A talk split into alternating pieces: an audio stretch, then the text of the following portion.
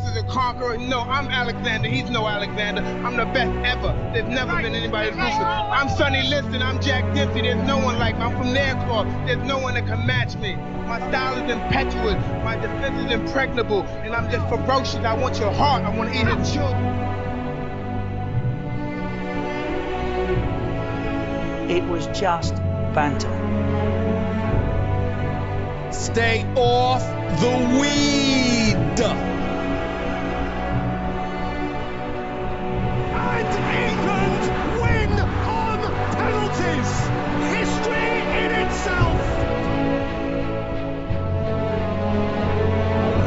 It's a great city. I think they got the best organization in NBA, but they do have some big old wins. I'm here with the winner, Derek Lewis. Derek, why don't you take your pants off? Balls are fucking. I understand. Corner take it quickly, Origi. Yes, big match. No wonder he's in the fucking reserves. Listen, I ain't gonna forget about this by the time we get motorway. Somewhere. Welcome to episode 243 of the Spitballing Pod. I'm Luke Byron, joined as always by Tom Kennett and Jack Harper. Just the three of us this week after quite a hectic week last week. In fact, uh, when I was editing the chat just to make sure we had all the right people in here before we started, seven people in total uh, in and out of the show last week. So no no timekeeping to do this week. We can harp on about any one thing as long as we want. Um, I mean, I don't want to talk about Arsenal more than we need to. I'm sure none of us really like talking about Spurs after they've won. So we'll see how things go. uh, just to confirm now, because we kind of put the plans in action, for the standard Monday podcast, that will be as normal next week. The week after, we will move the standard Monday to the Tuesday. It's transfer deadline day that day. And the way things usually go for us, if we do it on the 30th, I know we'll berate some sides for doing no business, the others for who knows what, players not forcing a move, this, that, and the other, and then everything will kick off on deadline day. So we'll move that to then. Also, if things go to plan, we'll hopefully have the return of Troy, and I'll drop a Monday podcast. Going to try and bring the mics back out, see if we can get things up and running, and then maybe we'll uh, lean back towards in-person pods sometime in the future. So uh, a lot to get through there. I'll ask first before we get into news of the week, before I forget. This week, two nostalgic uh, films that we're doing as uh, part of the wild card on Movie Madness. Small Soldiers up against Cool Runnings. That's one hell of a matchup. I've never seen Cool Runnings, so my Wow. first viewing of it will be one night this week. It's one of those films where I've seen so many individual parts. that I feel like Yeah, that's kind of like My word. I- I've never sat down and actually I- watched it, but like I thought that was just a staple everyone had watched. the thing with this when it's a film like that. It's not even like us that you can blame. It's like family members and parents that are to blame for us not having them. Blame the parents, yeah. Yeah. Absolutely. Um, have you seen Small Soldiers, TK? Yeah, yeah. Yeah, I've got um, some interesting bits on that, and we'll obviously go into it more on Thursday. Essentially, just something to think about. When it was first commissioned, it was going to be like an adult film, Right, right. and so when you when you watch it now, and with the beauty of hindsight, when you look, you can see the moments in which they were really going to ham it up, and then they just had to bring it back for the fact that they then thought we'll make far more money if this is a kids film. yeah. So uh, Yeah. it's quite interesting seeing it back now. The part that springs to that springs to my mind is when he's got that gun that fires pins that goes up the kid's leg. That could have got so much more sinister. Well, Man- Mandela effect here after we did it um, ages ago on the podcast.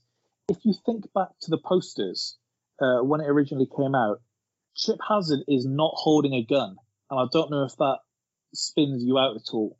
He's actually just pointing down the camera. Hmm. I mean, I've I've seemed to remember him in my mind's eye of like holding a gun like up at the air almost. So when it came out, they took all of the guns off the posters. So he's essentially holding a gun that they've removed from the picture. That So he's pointing down the camera, And then when it gets re-released on DVD and all of that kind of thing, they allow you to have the gun back in. So uh, Mm. just something to think about there. But I'll save the rest of that for Thursday. Me, Keenan, and Sean, and then uh, we're veering towards the finals and a new season, but plenty to get to before we get there. News of the week. There isn't too much this week, which is why I've, I've got cool runnings in that matchup, just so you know. interesting. I, I, wrong, but I take them. the thing that worries me with cool runnings and watching it this week, and I guess I can kind of give my before and after. Um, Hmm. I don't have the beauty of nostalgia for it. So there were points when I was watching Small Soldiers where I liked it because I was remembering watching it as a kid. And if I was watching yeah. it for the first time, I might be a bit like, okay, yeah, dragging a bit here. But Sean's never seen Small Soldiers, so it's going to be That's going to be an odd each there. watch. Yeah. Yeah. Yeah, whereas Cool Runnings, I one summer, I swear, I, I just happened to watch it about 20 times. Weird, weird. Don't know why, but did. So I Wasn't probably last a bit summer, was nostalgia watching back. This must be how. It was a quiet one, all right? the entire lockdown, you just spent watching Cool Running. All right. Um, news of the week then. So, Oklahoma parents hire actor dressed as Bigfoot to surprise daughter celebrating her sixth birthday. Children left traumatized. Like, What happened afterwards? I want to know. Is like what? I don't know what the backstory is as to why they opted for Bigfoot, not like Mickey or Minnie Mouse or s- something like that Yeah. the cartoon. They've got it badly wrong. Well, there's got to be a reason why the parents have gone Bigfoot is the theme here. Sixth birthday as well. Um, Mexican cartel threatens news anchor and demands impartial coverage from now on. Imagine that on the TV if, if you're tuning in your newscaster each week is going, you've got to see it from the cartel's point of view. We are we are going that way though. We always want balance. So we're gonna be like, well, look, everyone's slating the Taliban, but look, They get we've got to have a bit of balance here, please. The cartel get things done. This woke liberal media won't, won't let them have a platform. Uh, mom sprints to tackle toddler who ran onto field during Major League Soccer game. Um, I haven't seen the clip of this purposely because the idea more so of the mum seizing the opportunity to two foot the kid as he runs on the pitch is probably far better than what it was. you've been winding me up all week, you little shit. It's my chance. I hate the American spelling of mum as well. It would be, it would That's be why I said it like is mom. taunted him afterwards as well. Nailed it. Does the drop the John Cena? You can't see me. That's that's the worst thing I I'd probably ask about if we have Rubes or uh, Evo back on, because they they spell it as M O M as well. It's so bad. What the hell? Yeah, You do? Rubes and Evo, the uh, you'll know the Brummy accent, Oh so yeah, maybe it's a Midlands thing. probably Uh, Californians draw guns on firefighters trying to rescue them from wildfire. That. That's the most American Yeah. you've ever had. uh, hold your horses there, because uh, ma- man accused of tattooing child inside fast food restaurant.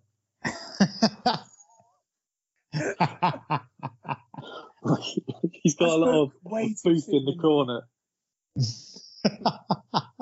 It also made me think of um, the That's My Boy scene, where he's got the new kids on the block stretched out on his back, where he, had, and he was sitting on a full back piece. He's saying, "Come on, you asked for it." and they've all grown distorted because as he's grown up, the heads are massive. Yeah, I can't think of that film even more before I think of our man Big Tone. It's, um, all of us just died as Keenan was doing the deplane impression. good times, good times. Um, man's handwriting was so bad, Eastbourne bank staff didn't know he was trying to rob them. Genius.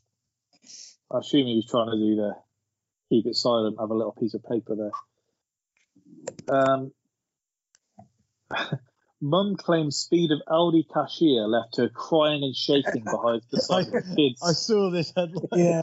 I like it's something you do have to prepare yourself for. I've got there and thought, right, I get all my bags left. And it's like if you need, if they fill up their kind of cashier bit and they look at you as if you're some sort of heathen that you can't keep up to their speed. You're there. I've actually got out of Aldi before sweating. I had to keep up, wearing a mask. Like, oh my god, what The thing is, if they see a young man as well, they see an opportunity there. If I can batter this guy, he's not going to have it together. He's he's not going to be able to get his bags done quick enough. I'm gonna I'm gonna have him this time. Absolutely not? It's like this aloof guy on his phone. He doesn't, Yeah. He's not going to know what hit him. I'm gonna, I'm gonna try it. How do I you can't react? wait to get all his stuff on the end and look at him like he's a piece of shit. Well, how do you react if the person in front of you starts crying? I actually solidarity almost. Like I think I'd put an arm around him. Well, that's, it's, I, I I think you'd have to take advantage of social distancing. Although I'd love to be like consoling you here, but because I can't deal with people crying anyway, even if it's something serious, let alone I'll say, look, there's a pack, shopping. there's a packing area over there. You go use that. I've got I've got to buy mine here. This is what self service is for. Senegalese boyfriend dresses as girlfriend to take her exams out of love. Not bad. Lovely story. It's fine as long as he's smart. Yeah. If he's, If he's a total idiot. yeah.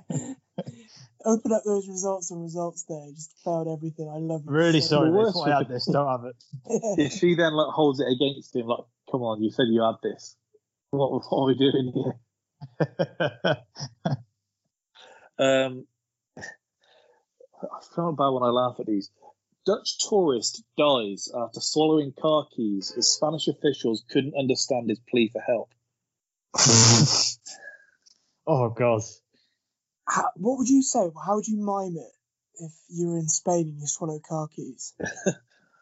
Give us I don't know, like, How do you swallow your car keys? even if you're like the best, like, charades player in the world, Yeah. you just wouldn't believe that's what they're acting out. I swallowed car keys. No, In fact, do it there's, again. Start again. there- there's probably an officer who did call that, and they were like, "Don't be fucking stupid. Car keys, just- it can't be that. you shut up." And uh, finally, guy with the world record for consuming over 30,000 Big Macs is still eating one every day. Blimey. like his cholesterol levels, it must just be a tube of fat. Is there anything you like that much that you think you could eat every day? No, no. It'll have to be something little, like a Big Mac is. I was spun out actually at work the other day. Um, so I referenced Big Mac sauce. What do you mean Big Mac sauce? It's just mayo in a Big Mac. I was like, what do you mean? It's What? literally like a different colour. And he's like, oh, no, I've had Big Macs through the years. There's no different sauce in there. I've never been as perplexed and angry Get that man locked up. my life.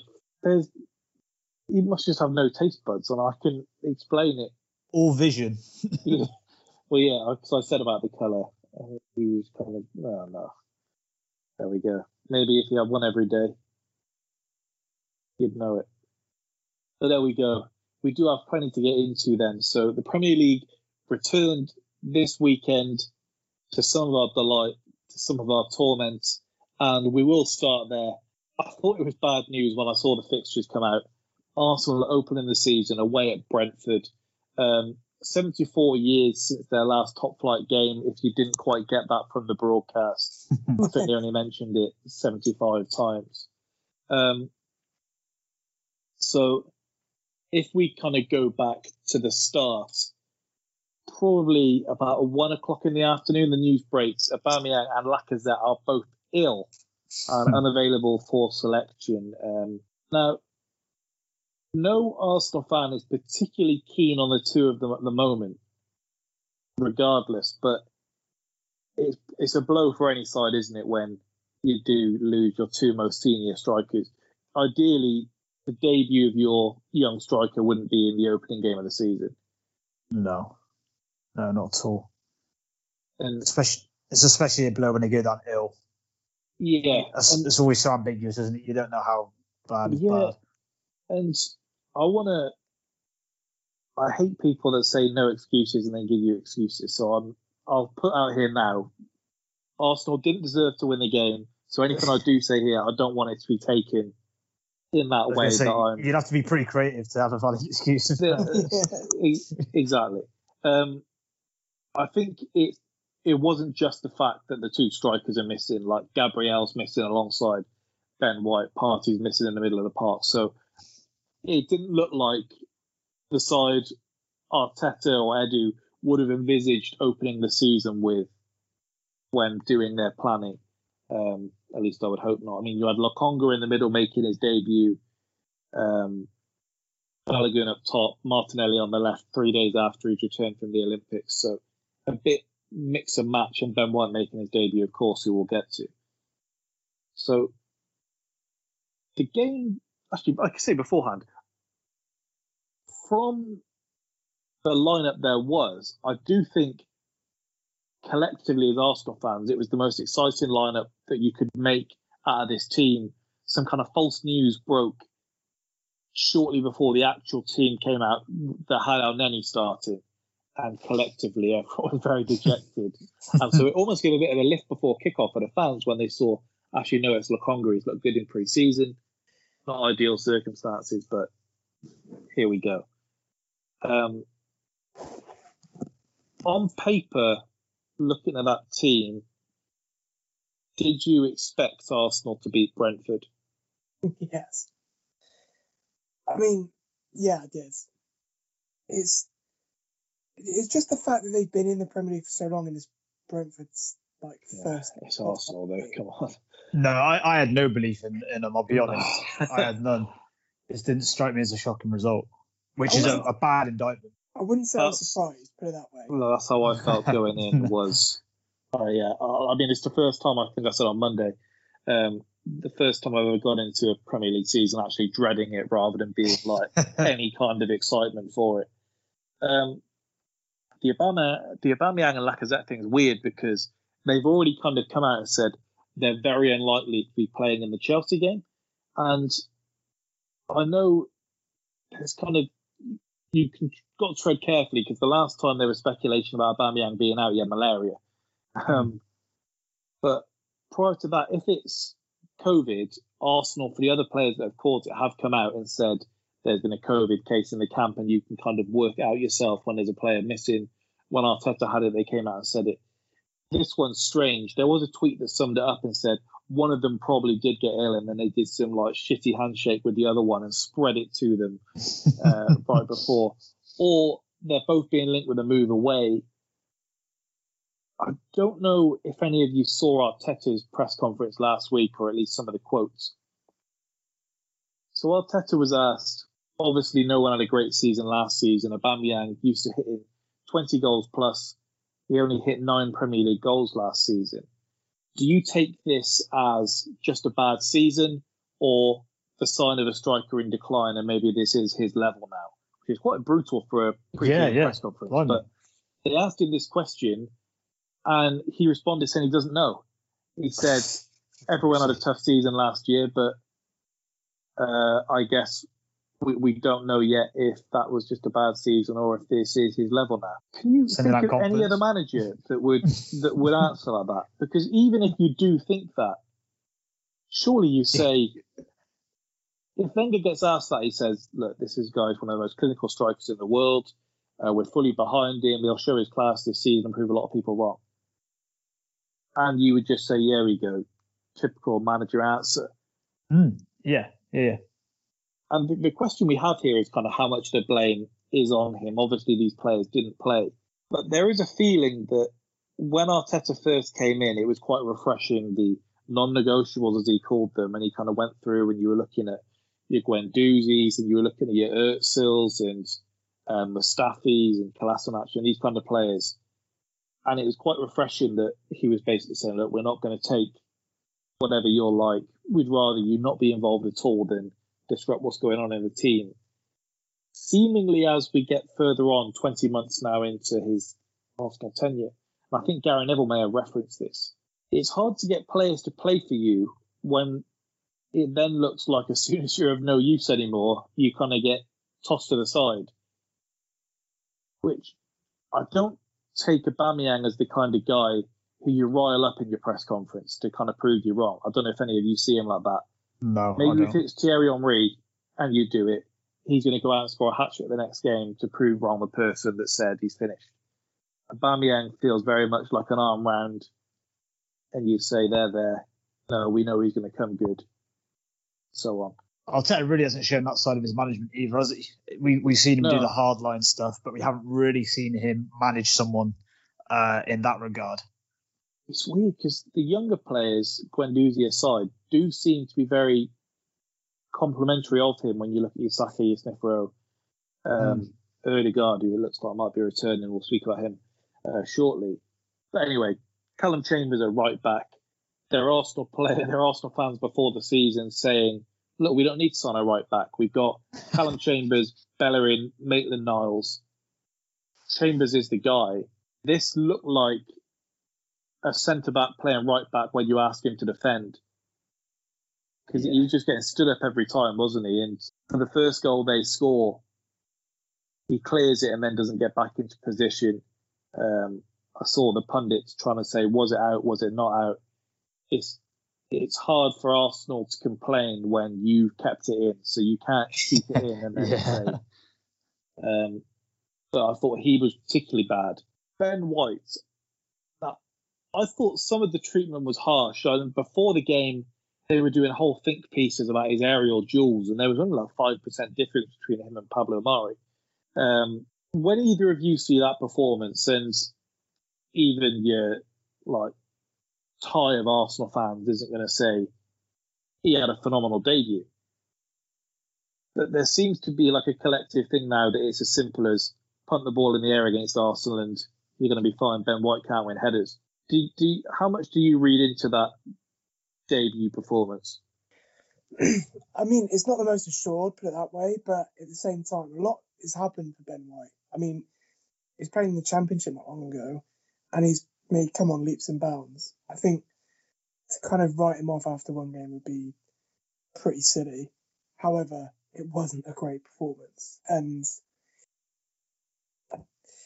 it's tricky because if Arsenal, if, if teams already think that just pump it into them and they're not going to want it, that game, if, if you can't defend it against Brentford, when Dominic Calvert Lewin or the likes of comes to town, it's going to be even more difficult for you to kind of get that right, if that makes sense. In fact, they're set, they are kind of known for their set pieces, so that's one thing. When you look at the second goal, um, I thought what was interesting when you watch it back is when we would play Stoke and they would give us nightmares from the throw-ins and watching uh, some of the Cheltenham games while speaking to TK about it and how they would do it.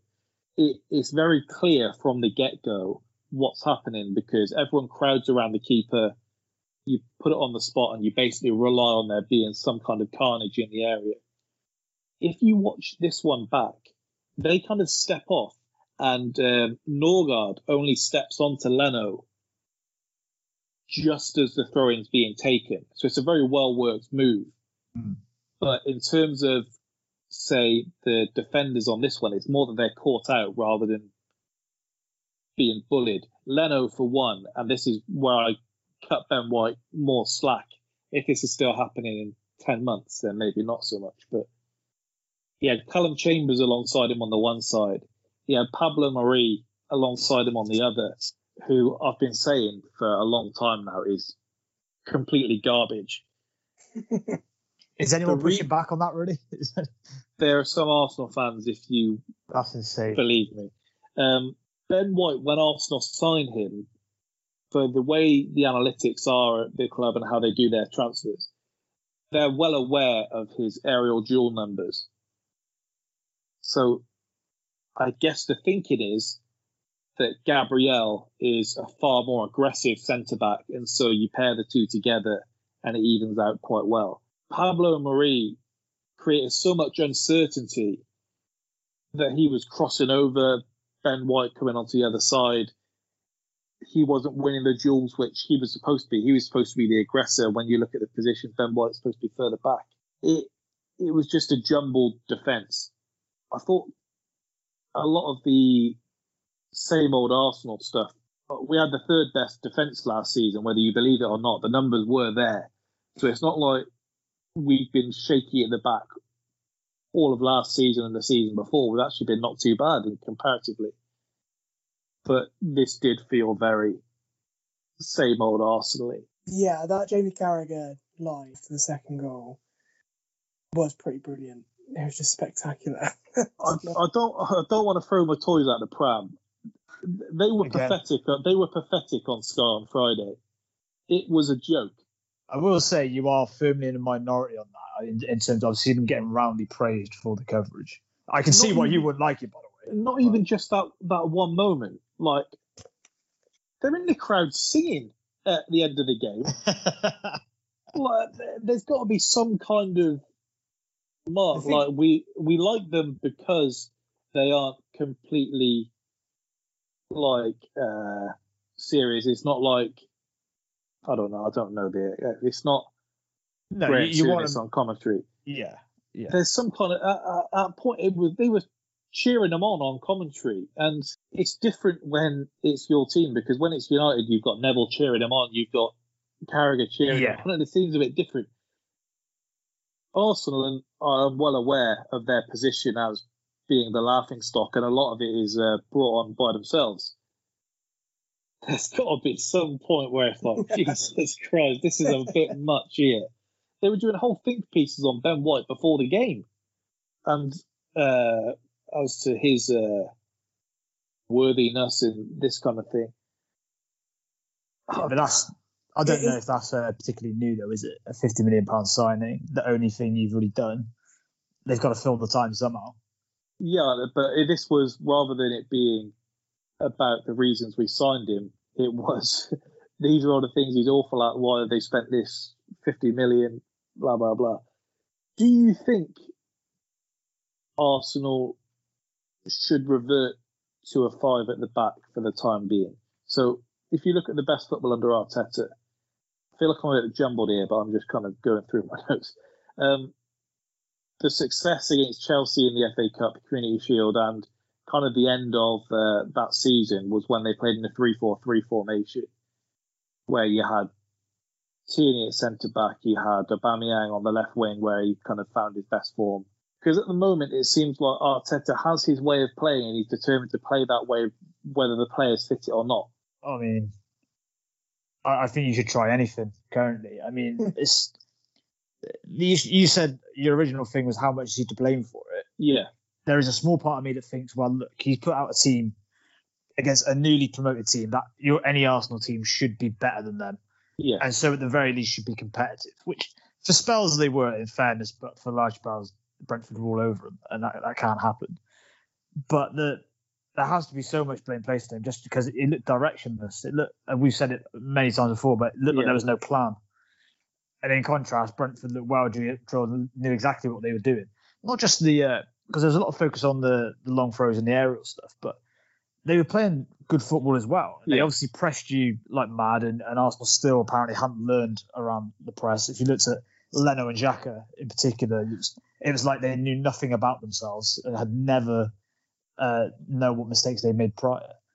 So Arteta is going to have to take a huge chunk of the blame for that. There's no excuse for for no seemingly having no plan or direction, and so somewhat depressingly for you, you could change the formation if you want.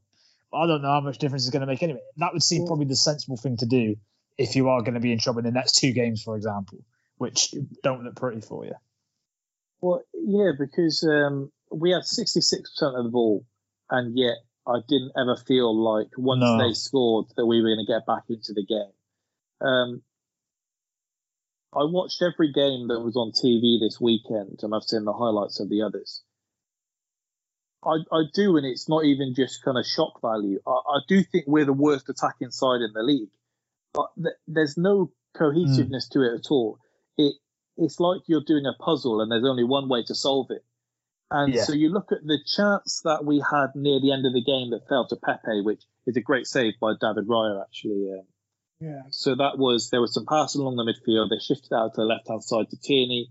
Xhaka's dropped into the left back position. Tierney's the furthest player forward, cuts it back, and Pepe, nine times out of ten, the keeper's not going to save that. and it looks like a very well worked goal. But the issue is when that's not happening, essentially it's spam the ball out to Tierney, cross it into the area. Yeah. And a lot of the time, there isn't even a striker in the area. That's the only reason the Tammy Abraham links made any kind of sense to me and whether he was the best option or not was because, for regardless of what you think of him, he's a penalty box striker. That's where he's going to be. And so, if enough goes into the box, he was going to score enough of them, which Yeah. isn't really what Aubameyang or Lacazette are. So it is on him because at some point, if you're this great manager that we're supposed to believe you are, and it's a gamble when that Arsenal appointed him, and they appointed him on the basis of we could get someone like Ancelotti and see how this goes. We'll probably have a safer pair of hands, or we can go with this guy. We have all these stories who's supposed to be the next best thing, these innovative ideas, and hope it pays off. And so far, it hasn't. So that every manager, you would say, it's easy to say that because I've seen a couple of tweets. Sorry if I'm overlapping. Is I've seen a couple of tweets saying Arteta's style of football is made for Man City players or Liverpool's players, and you know better results with these. Not Surely sure every about manager in the league would think Yeah, they could play yeah. better football if they had more money to spend. No, Yeah, I, I, I saw this though, but that. Don't see it as a good match either. like that's not necessarily the case because I don't see the top teams, like you said, playing with so little cohesion up front. I I don't think better players make that system any any better than it already is. Well, And to piggyback off that, if you think there's play, there's teams who on paper are worse, they don't have the level of quality that Arsenal have got, are much better attacking wise. They've got a much clearer exactly. sort of cohesion. Yeah, So, what basis do we have that Arteta needs better players and he will suddenly it will click? cohesion is the argument. It's very much like he's drawing up like a touchdown play. Like get the ball here, move it to here. I don't know if any of you have ever played 2K before, but um, yeah, when you when you play it uh, on uh, NBA and it's for like a buzzer beater, you get like this little circle on the floor, and it's like you run here, the other player's going to run round, you pass it to him, and it's like this is what it is with Arteta. Like if this one singular plan doesn't work, we're fucked. There's no other Yeah. way of getting around this. So that's what made with with a five in the short term, and I, I do believe that Ben White is going to be competent in a four. I wouldn't even write that off now. I think it's a bad day, a bad day all round. Um, if you want to get the best out of players now, a five at the back with Tierney, Gabriel, and Ben White, you could have Saka at left wing back, Smith Rowe on the left wing, Pepe or Martinelli on the right, Aubameyang through the middle. It's probably going to be Xhaka and Partey in the middle of the park. You can you can win Don't you can hate win enough games with that, Mm. and you're going to have the security because at the moment it's we praised Arteta for the cohesiveness at the back, and when you don't have that and you also are this bad going forward, it's it's a it's a rough watch. I, I, he, he he's never played football that's made me get out of my seat because the one time it would have been was against West Brom where it was like okay yeah let's have a let's have a moment here because it is West Brom. yeah, the only time that you get out your seat is to leave. That was the only time. Well, West Brom, uh, it's going to be Brom last season with no mugs mind. what we were also told was that without European football, then he's going to have longer on the training pitch to get a perfect plan in place. yeah. That actually is a worse proposition. You, you actually want him to have less time. What? It's not even so much that I'd rather be able to play Dundalk on a Thursday night and just have something to look forward to before the hell of the Premier League returns. Because it's it's it's nine days to wait after that Brentford game, and then at the end of that nine games, it's uh, Tuchel saying, oh, "By the way, Kante and Lukaku will be fit." I, I I still haven't joined in too much on the Arsenal bashing just because, like, for, if recent form is anything to go by, you just have our number. It's a bit like us with City. Jack, I was going to ask you because it's interesting, and I'm I keep having to kind of preface what I'm saying. Now, I do think the second goal there is a foul on Leno. I'm not complaining because it does for me stand in the whole thing of keepers being overprotected. I think it's just pathetic on Leno's part that he doesn't even push the defender Yeah. away from him to clear the space. And if he So- does do that, he probably earns the foul. Yeah. I was interested Yeah. to see if anyone else thought it was a foul. I didn't No. complain at all because it was just him being pathetic. Like I felt he dug his own grave. So from a keeper's perspective, like if I'm challenging for the ball and I get fouled in the air, then I'm claiming a foul. But if before I've made any movement, I'm just being blocked off. You see keepers all the time just grab opposition players by the shirt and throw them round them, if that makes sense. Like use their momentum against them and just jump past them. And like they seem to, they do get away with a lot by doing that. Because if that was any other player, it'd probably be a penalty. Mm. Um, I don't get why you didn't do that or just sidestep him. Or like he's an agile professional footballer. He can get round if he He- wanted to. Um, and then if he does try to get round him and the player sticks out an arm and catches him like in the chest or the neck or something, then nine times out of ten he's getting the foul for that. That's that was the annoying thing because it's like he's just pathetic. Like, he, his his distribution is bad as it is. I mean, the, the reason maybe we thought it was better than it was is that the comparison was Cech. And the first time we saw Cech do it, if you remember, he nearly kicked it into his own net, passing it across the goal. Uh, so Leno was an upgrade on that, but even Emery um, stopped playing it out round the back at one point because he realised how bad it was. And it's like Leno has a bet as to who the player in the most danger is before he passes it to them. and then when Pablo Mari is at the back, that's not making it feel any safer because he, he passed it to him. Mari had a pretty decent amount of time. And then you saw him on the camera turn around and he said, fucking hell, burned. Thought that's going to make him feel loads better. He's ah. already a nervous wreck playing out from the back. And you add that on top of it. Just It just wasn't a good look. Um, I had a couple other questions. Um, Balogun's debut. If you assume that Saka is going to come into the side for Chelsea, would you stick with Balogun, who's more of a natural centre forward up top, or would you put Martinelli there? I think your joy is going to be from counter attacking. So I think you go for pace and dribbling ability, which Martinelli probably has over him. Um, you want to be able to break. I don't think you're going to have much centre forward play. I don't think because like the our three defenders at the moment, even with Chalobah in the defence, like they would just get bullied. So I think you're going to probably try and run around us a bit. So I would have my What do you think, TK?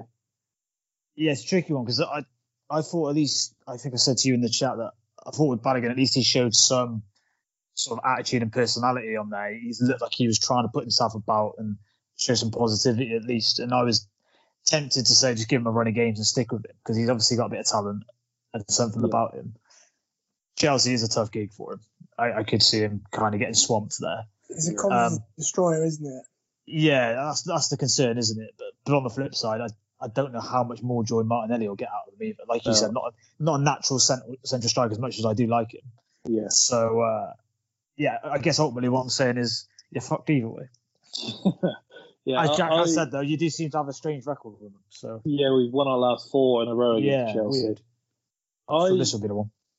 I would stick with Balogun, and I know we've seen players before. Eddie Nketiah is probably a great example of someone that looks great at youth level, and they do find it hard to adapt. Balogun seems to have the frame a lot more than Eddie Yeah, does, Yeah. and his range of uh, play seems a lot different to uh, Eddie. I think he's quicker than he looks, um, and he is basically a penalty box striker. Ideally, you want someone going out on loan first, don't you, in this kind of space? But I think what's happened is his contract was up, basically. And there, there's talk now of these young players having a certain amount of minutes put in their contract. And I don't know if any of you have seen this with any youngsters coming through.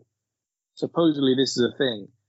And so that's why he st- stayed at Arsenal rather than going out on loan, which would probably benefit him more. That kind of So what, you mean a pathway So he has to play a certain amount of minutes. Is, is that what you're across the season, yeah, or a number Right, of okay. appearances. Um, and I guess they weren't expecting him to start a game, which would probably help in that aspect.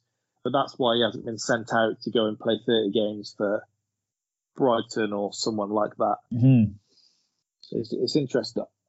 I would probably stick with him, but yeah, I think it's a it's a it's a lost cause really because I read an article that was pointing out the differences and some of the things you perhaps don't see in 23s football, and just the simple things like there was a there was one where Balogun had his first kind of run into space, and the centre back just stepped across him and kind of nudged him off, and you don't get a foul for that in men's football, and Yeah, it's just a little yeah. thing like that that I guess you get used to.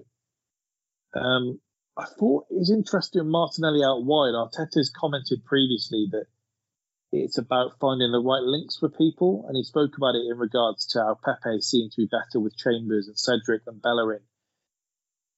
There seems to be something with Tierney and Martinelli where they just don't seem to connect together. Like Yeah, the least passes of anyone on the pitch was between those two. I, I think Martinelli had been told to be more central because of how organised you have to be under Arteta. It seems weird that he would just keep pulling central, but it did mean that there was very little options. In terms of transfer rumours, the Ramsdale we've spoken about previously, uh, I was going to ask you, TK. So, Odegaard seems to be the one that they wanted all along. Seems to be edging closer to be being to being done, whether it's a loan, which seems to be creeping into the rumours more, uh, or a permanent deal. How much do you think he helps this side?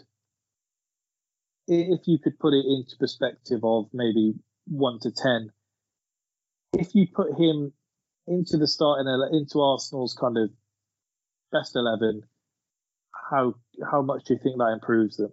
a bit, but it's it's. Oh, you know, I, I like him a lot as a player. Yeah, that's the way. The way you're playing a lot. Of, the way you're playing at the minute is it's going to be hard for him. He's we saw in, in that loan spell he had before that the the impact he could have.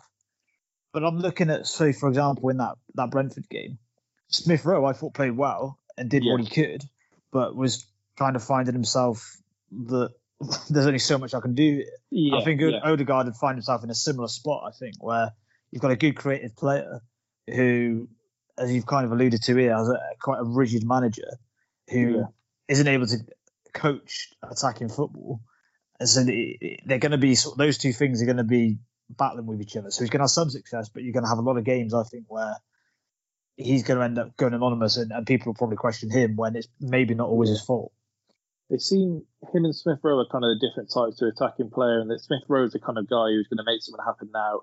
He's going to get the ball forward, this and that. Whereas Odegaard is kind of the guy who stops and slows things down a little, isn't it? There's Yeah, but both want to get in basically in that free role in, the, in front of the back four, which Smith Rowe was able to a couple of times against Brentford. arguments where some people say that you can't have Odegaard and Saka in the same team because if Saka's playing on the right, if you look at the way his numbers dropped, and I, I accredit it a lot to burnout in numbers, his numbers dropped significantly when Odegaard was in, and I think it's he played a lot on the right hand side for Sociedad when he was there. Hmm. And so when he was drifting, and I guess he was kind of given a free role, he he kind of kept moving into Saka's space. And so when he got the ball, it was crowded because he didn't have the same space to move in.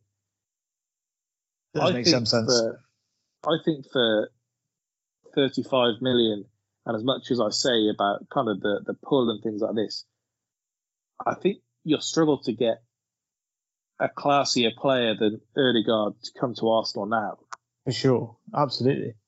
And I guess the point of the technical director, and whether he'll be here long or not, is you sign the players that will work regardless of manager, isn't it? And you've got to think Odegaard, whether it's Arteta or another manager, is a valuable player to have in your team.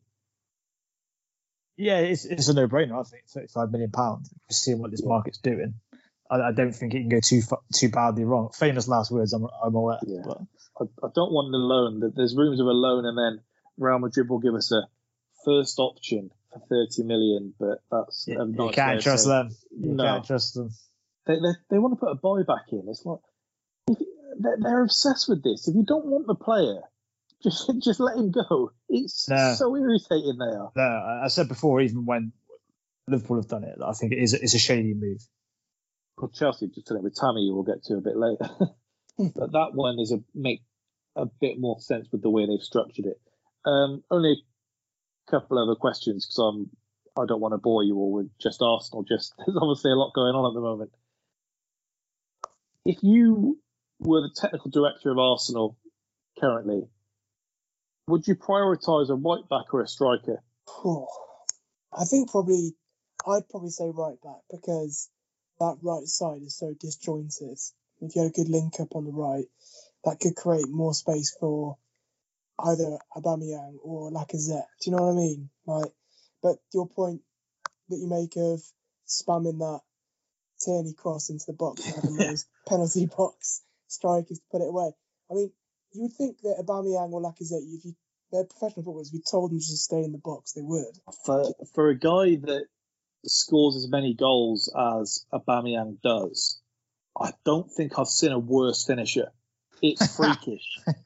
the, the, the the chances he misses, and I always simplify it down to saying the the guys like him and Salah, they aren't in there to be clinical. The the the reason they're so successful is because they'll get 10, 11 chances where your average guy would get one or two, and they then put one away. Salah obviously far more clinical um, since he's come to England he he's freakish. Like the the chances that we laughed at like Antonio for missing on Sunday, those are also the type that Bamyang misses. Just he'll often score another one in the same game. It was amplified last season because they weren't going in after that. The, I would say striker, but that's mainly because I've forgotten what goals feel like really, and I just, I just and uh, I'm, I'm, about as done with a with Aubameyang and Lacazette as I can be.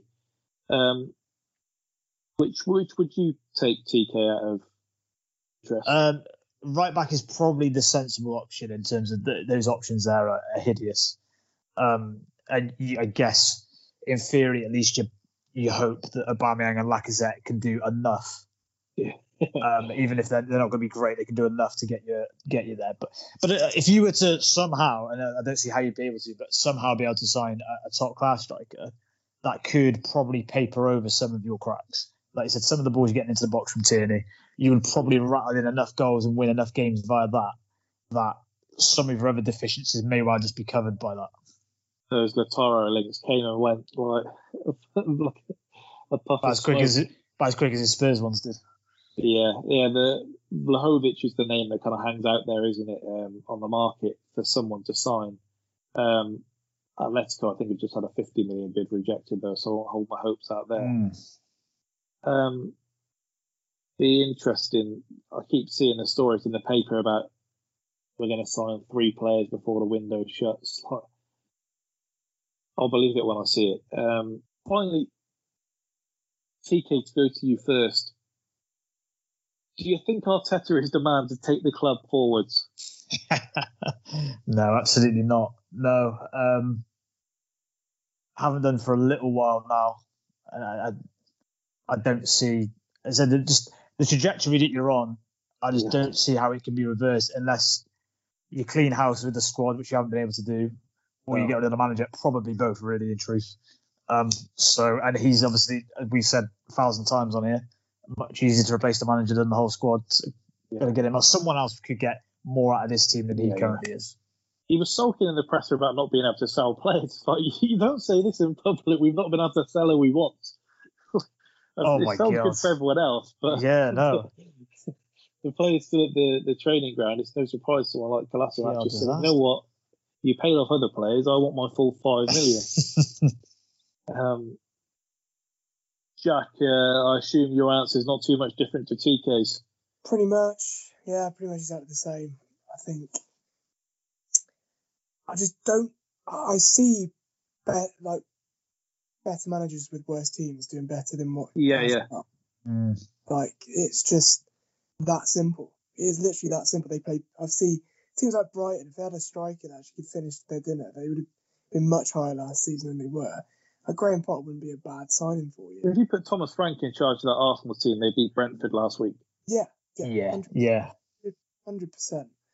Like, I, I'm trying to think of who in the league right now I have Arteta over tactically. There was a there was a poll conducted by fans, um, and he was voted as the second worst in the league, and that was only in front of the Wolves manager that nobody even knows. No one knows. Um, Blimey. I mean, yeah, wouldn't. I was thinking, like, who if who would I rather have in charge of my team, Arteta or Sean Dyche? And I'm picking Big Sean. Well, the, the, the perception on him did change very quickly, though, didn't it? Because he, he came in and he said all the right things, which got you so far. Uh, Frank obviously did him a big favour in being as garbage as he is. and then uh, you get the trophy, and that that's, that buys you time. He should have been gone really last Christmas. Um, yeah. I think he, and uh, that's what makes me think. After he survived that, interesting. How bad is it going to have to get? Yeah. It's, it's a bit like Avram Grant coming after Jose, I suppose. he, get- he gets a bad rap. He gets Yeah. a bad rap. I've, I've on a good run at Is he available, by the way? the the thing that I've rattled on it several times is they changed the structure of the club last summer. They put something in place where no one had too much power after Raul Sanllehi left. And then within the space of a week, people must have just not fancied doing their job. They made Arteta the manager, gave him as much power as Edu, if not more. And the way I read into a lot of these press conferences, and I, have referred to them as survivors previously, is he's selling Edu down the river and saying, You're going before I'm going. Because the things about we haven't been able to do what we wanted in the transfer market, not being able to shift the players, all this kind of thing, that's pointing at Edu and saying, Look, this is your job. That's so rash as well, isn't it? To give, he hasn't even managed before. He's been an assistant manager. He- To give him that much power in that structure is just so rash. well, in comparison, I mean, Wenger was 47 when he took over at Arsenal.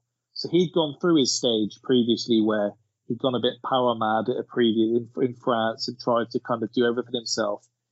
He then was sacked, which I think is a big thing for any first time manager. He then went to Japan, took a team from the bottom of the table up to the top, and then joined Arsenal. So he'd kind of gone through all the different phases. And then that's how you can go from being a relatively unknown manager to doing what you're doing. Arteta is like, I, I, I don't know what it is. It's like little man syndrome, but he's not little. yeah, it, he he kind of in a way for his own managerial career needs the sack, needs to go to another club and sort of pick it back up. I think. I think it's too big for him now at this job. Yeah, I, I, I, part of me thinks, for one, the owners aren't around enough to, to be too worried. Arteta's also thrown Willian to the Wolves in the last week, by the way, as well. What's? Uh, Can't blame him there. Um, so me and Troy were talking about this, and I, I kid you not, um, he said that part of the struggles for Willian was um, playing football in this country. Jesus. Um, yeah, when's yeah, he going to get used to that? he basically said uh, about Willian. He said, obviously, the, the deal hasn't quite gone to plan. He said, no, no, uh, we agree there. The deal definitely hasn't gone to plan. And I thought, what are you doing? what are you saying these things? Because this was a deal that he, he signed off on. Him and Cedric, who he said had uh, quality you couldn't find anywhere else, by the way. Oh god. Um, although the reports are that Willian doesn't want to just sit on his contract and he's happy to get out, but believe Yeah. that when we see. He, he made noise that he wanted to come back to Chelsea. I was like, I'm sure he bloody would, mate. this never forget when he signed the interview Willian did he said when I spoke with Mikel he said first season of the contract we get back into the Champions League and by the end of my contract we lift the Champions League oh God. it was a three year deal we're in the second year oh. hey, look, you can't rule it out. It could still happen. well, it would be something something incredible if it does um, there we go so, uh, sorry for spending so long on Arsenal I don't know if you two enjoy that demise or if it's uh, repeating, but there seems to be a lot of kind of takeaways from just It's- one loss at Brentford. Yeah, like like I said, I'll enjoy the demise if we get through next week unscathed. And I just have this horrible feeling that we will be the clowns of the circus next week. But we'll, we'll, we'll get to the other North London team now because much like if we beat you at the weekend, I don't think it tells you much more about us. Much, much I don't feel like I learned much more about Spurs having beat Man City. But the headlines that kind of came out yesterday were as rash as they are. Look, we don't need Harry Kane at Tottenham. We've just beat the champions without him. We had a bit of a discussion in the chat yesterday um, about Son. Spurs beat Man City 1 0 at the Tottenham Hotspur Stadium. He's recently signed a new four year deal into 2025. He now, after yesterday, has 200, 108 goals and 64 assists in 281 appearances. His new contract has him on £192,000 a week. Do we think Son has shown that he's ready to be the guy if Kane leaves? So if you look at the links today that they were linked with Bamford replacing Kane, we won't go too far into that. But if Spurs were to sign someone not of the same stature as Kane, do we think Son is that guy? Do we think Son's capable of being the Batman rather than the Robin? Uh, TK, what do you think? I actually think he's good enough. I actually do think he's got the talent. Um, I think he's really good. It's there is a bit of personality to it, isn't it? Is it? Can you can you lead? Um, which I do question. I do question that a little bit, but uh, the tricky thing for them with with Kane is they have shown that they can cope without him before, but for periods. And doing it for a month or two months is very different to doing it for a whole season. And Son typically does. You know, Sean was questioning our chat about why he hasn't been linked with a move. I think it's probably that he has enough dips in form that people won't gamble on it. And, and so, would he do it for this whole season for Spurs? He, in fairness to him, whenever he has had to step up to be the main man, he's done it. So I guess only on the basis of everything we've seen, I'll say he can he can do it. Jack, out of interest, do you think, as a comparison, if you put Mahrez at Spurs, do you do you think there's a noticeable difference? I think Mahrez isn't willing to do the dirty work that Son does for Tottenham. And I know that that might be quite a brash statement, seeing as he came from Leicester and won the league there, everything like that. But I still see him as like a fancy player. He isn't a player that's going to grab the game by the scruff of the neck, as we saw in that game. Is quite the opposite performance from both of them, wasn't it? Really. Mm. Um, Mahrez spooning that one chance that he got, yeah. and then apart from that, not really doing a lot. He's there to finish a lot of moves off, but rarely does he create the move for someone else now for Man City. Um, whereas Son kind of has it all a little bit where he can create for himself, and that is something Yeah. that you can't really t- coach that well. Like you either create stuff yourself or you don't, and he has that ability to just go in, get a yard here or there, and shoot with either foot. I mean, he's shooting with both feet. I, I I've been said about last season. It turns out he's right-footed. I just couldn't get my head around it. The goal he scored yesterday was a perfect left foot curler as well. So Dias did him a favour. he does he does Yeah, have it yeah, all, did. I think. But what I what I feel if you put him in the centre and made him the main man, or even if you still kept him on the right, he still needs someone else to be occupying defenders' minds more than him. That was the question I was going to ask to you, TK. Is for, for a start, I think something that we should touch on is that there, there's no shame in being the Robin. Like someone No, has no. to be the Robin to the Batman. Like not everyone can be like uh, an equivalent. Well, maybe not an equivalent, but for a guy Giroud, whose appreciation kind of in football has only gone up and up and up as he's achieved more and more. He he's never going to be the Batman, but No. He can be as good of a Robin as you can possibly have, and your Batman is only stronger by having him by his side. Do you think one of the reasons Son has been so successful is that he's had a Batman like Kane there, who, if even 55% of your main focus is on Kane, that 5% difference is enough to give him the extra space, get the extra yard on the defenders. And would that be the same if it's the other way around and he's the main man being focused on? I don't know how you see You, it. you are, no, you you are right. It's it's, it's obviously going to have an impact, and just the way they they link up is uh, is great. They obviously had that run, didn't they, where they were assisting and scoring each other each game, um, and we had to see people's betting slips for that, so that was fun.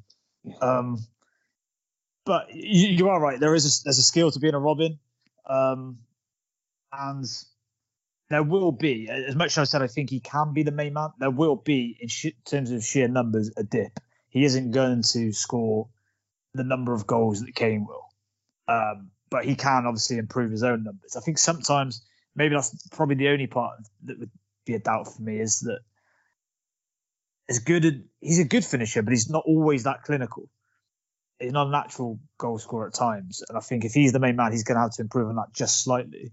But it's it's in in turn, if Tottenham can get someone else in who isn't quite of that quality, he could kind of we're using Batman and Robin a lot, but he could kind of become the Batman, and this other guy Yeah. could be the Robin. If he's good enough to sort of supplement the team with the, the third choice could be you know 10 to 15 goals himself then they're going to have it's going to be slightly different for Spurs but they're going to have a decent spread across the front three rather than I certainly think under Jose it became too much about Kane which was great for Kane himself but for the team think it was always better and was probably why I know they said it half joking at times but sometimes Spurs didn't look better when Kane didn't play because they had to sort of share it around a little bit I guess some of this as well, by the way, will probably rest on how good Lucas Moura does because he was great yesterday. He was. But is he going to be able to do that for a whole season? I would, I would probably have doubts because he, he can he can do wrong yesterday. He was unbelievable. His dribbling it was just Oh, crazy. he, Stuck he looked like he was never going to lose the ball. I know. Running Unbelievable. the pace as well. It was great to watch. Um, because under under Jose in particular, there, there were times where they were having three efforts a game, and they were scoring one of them, Hmm. and that was all they that was all they needed to do. Obviously, that that's hard to keep up over the course of a season. Son's quality is, is impossible to doubt. Um, I think as much of it is his enthusiasm as anything else, because yesterday that that shouldn't have been a goal. It, Ake No, shouldn't no. let him get inside.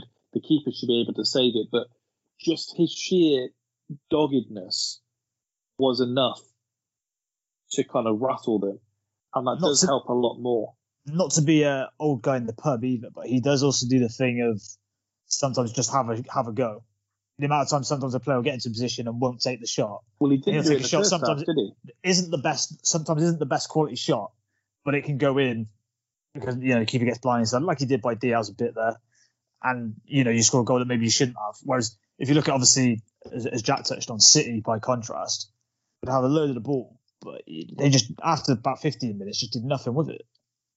I saw a, a great tweet about actually that City have gone from having Sterling and Sane running in behind and like not letting you switch off from one moment to Grealish and Mahrez playing FIFA Street in front of your back four.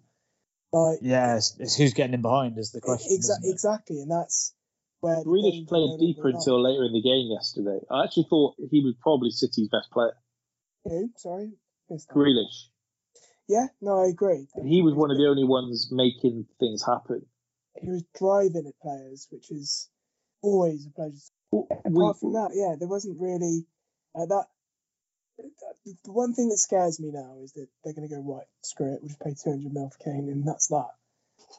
Because Yeah. like, you put a, a centre forward. and I mean, the issues that they're having is that they're not having a centre forward that is occupying defences, so there isn't that space for the other players to kind of move into. Where we saw that in literally the last three games, where include the Champions League final, the Community Shield, and this one, Yeah. where they haven't got a centre forward that's either dragging the line backwards or coming to feet and making them push up so Sterling can run in behind. It's all very flat and there's false. we've got a fat Frenchman if they want one.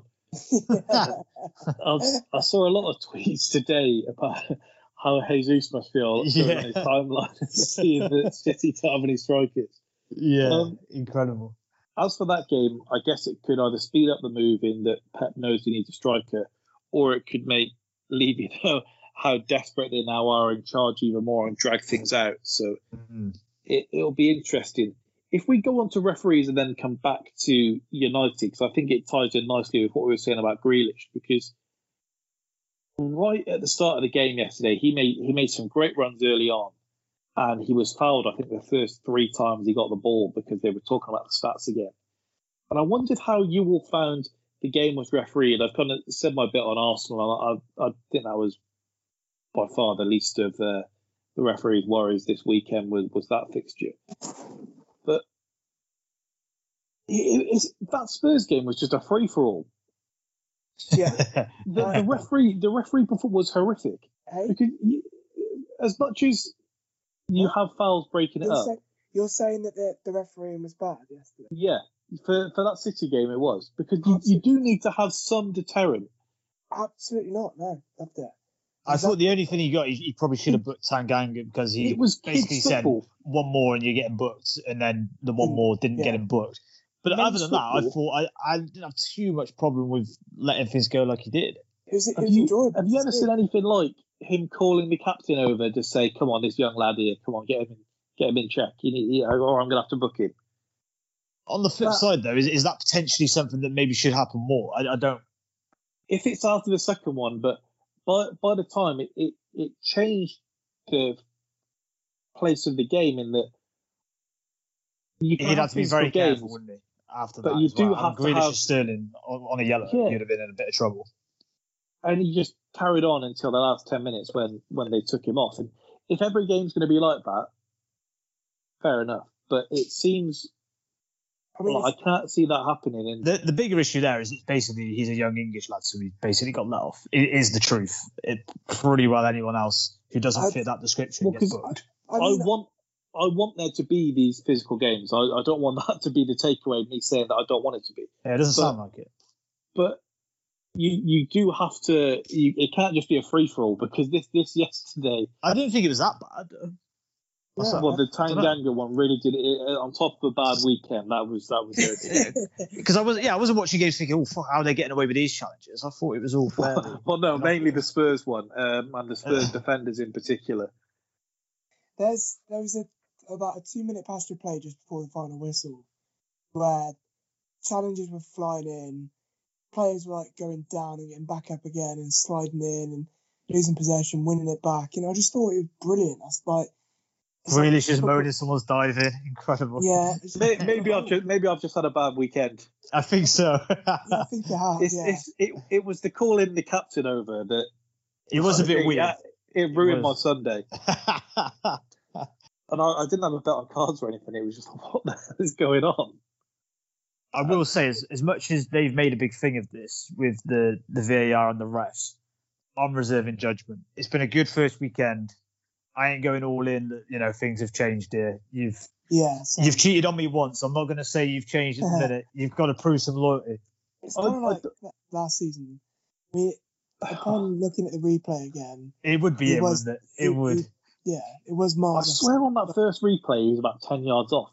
I saw the first replay pop up and I thought, well, this is getting ruled out. Yeah, yeah. I, I don't understand that it wasn't a penalty in the Arsenal game. I, ge- I genuinely don't understand that, that Balogun one. Because it's always out in the been a penalty. didn't see it. If, if you take the man after you've taken the ball, his follow through's up his shin. Like I, I, I don't understand it at all. Ironically, with those, you, you do often see free kicks, but not penalties. It's a weird Yeah. situation. But we got one like it um, where we beat them. Was it last season or the season before? Where Lacazette had the penalty. Mm. Well, we have one like that.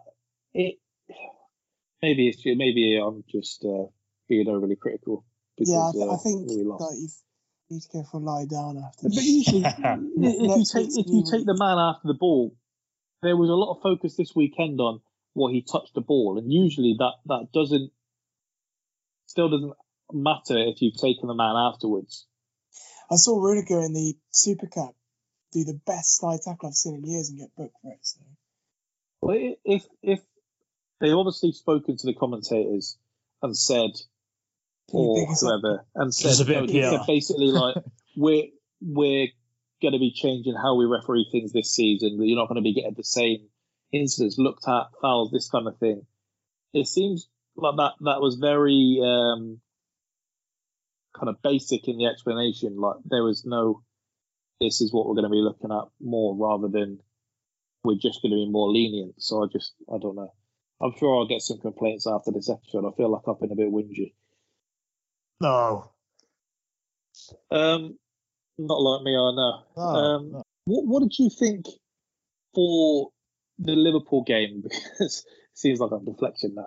There was a point where Salah went down in the area and he jumped straight back up, and I assumed that they perhaps said to the players that things were going to be different this season because we've seen him get penalties for things previously before where there's been the well, there's contact and it's looked at.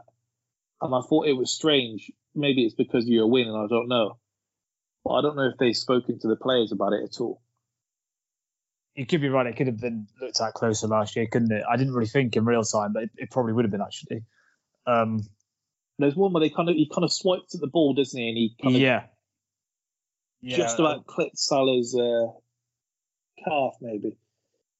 yeah, they, they got to the right thing because it wasn't it wasn't a pen, but another one of those where put enough cameras on it, you see the contact, didn't get the ball, so they'll they'll give it. So as you said, it might just be because of because we're winning and because it's Salah. You think, oh, we'll just move on and forget about this one. What did you think about winning the Newcastle game? The West Ham penalty.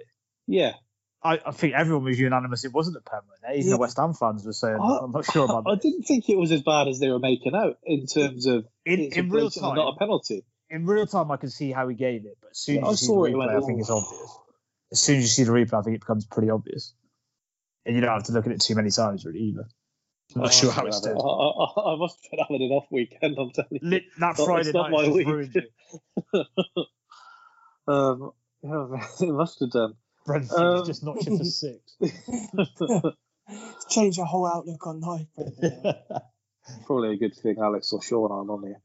Um, if we go back to United then, because they, they did look, they did look very good. Um, so I think Leeds allow you to look that good. well, we'll we'll get to that for sure. I'm glad It- Jack said it.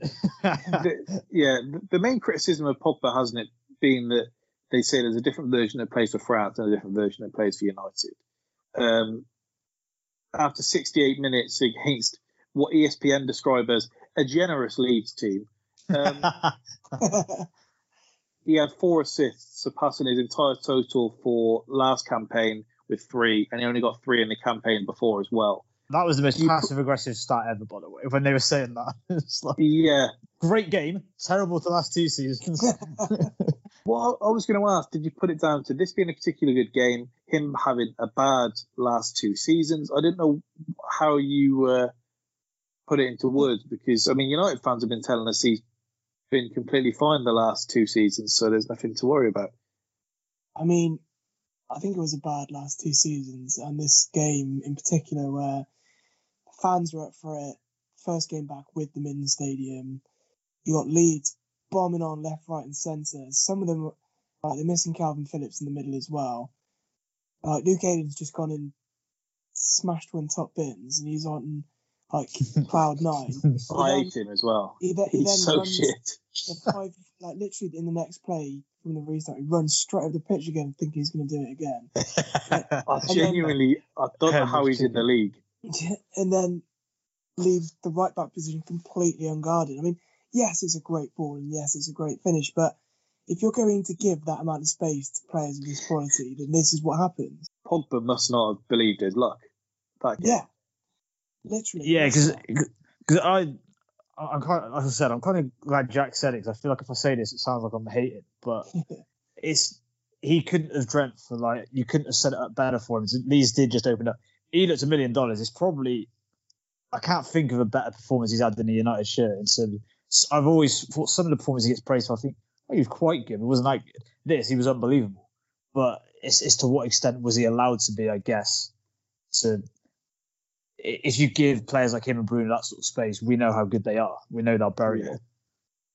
Leeds got a pretty easy ride on commentary as well. I mean, I guess it's five 'cause- of his nine goals last season were against Leeds. it's a weird one with Leeds because I thought if you looked at it in the second half of the season, it looked like they'd sort of figured it out a bit. They were less gung ho. It looked like they're defensively more solid, and this just looked like they were exactly as we were at the start of last year. yeah, as you It's just just like we've forgotten everything we've learned, and decided we're going to carry on running around like headless chickens. But you, at the same time, I guess Leeds probably got a pass because United did look sharp. Everyone looked, Yeah.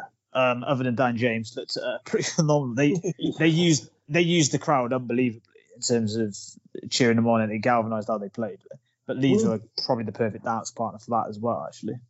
With Pogba, has he made a rod for his own back or not? Because we would get these games with Özil where Mm. It would, where you'd have a good game, and then it was quite literally because the other team just seems to have not done their homework. Because as as, as good as he was, they certainly could have prevented it to an extent. Um, when we go into the next game now, should United fans be expecting the same level of performance, or do you put this down as this was just a special 90 minutes? I don't think you can go in expecting four assists at the game, but uh, no. you can certainly think he should get close to this level. Yeah, that's that's not unfair to expect, and that's ultimately what's held him back. Is that we we've seen that he's he can have a good game every so often, but he can't get the consistency. And if you suggest that, you're normally shot down, and maybe you don't understand what you're seeing. But it's been quite funny seeing people say, "Oh, you've obviously not watched him for the last couple of years." They've literally just laid the stats bare that he's not been able to get than two or three assists in the last couple of years. So it's pretty much obvious. Uh, they've kind of, if he's playing like this, he isn't getting dropped. Whereas previously, he's literally he's been fit and hasn't played ahead of Fred, McTominay, and others. So that's a pretty for someone of his talent that should never be happening. Something's gone wrong. So the consistency is what why the jury's out, isn't it? It's not you're not doubting his quality.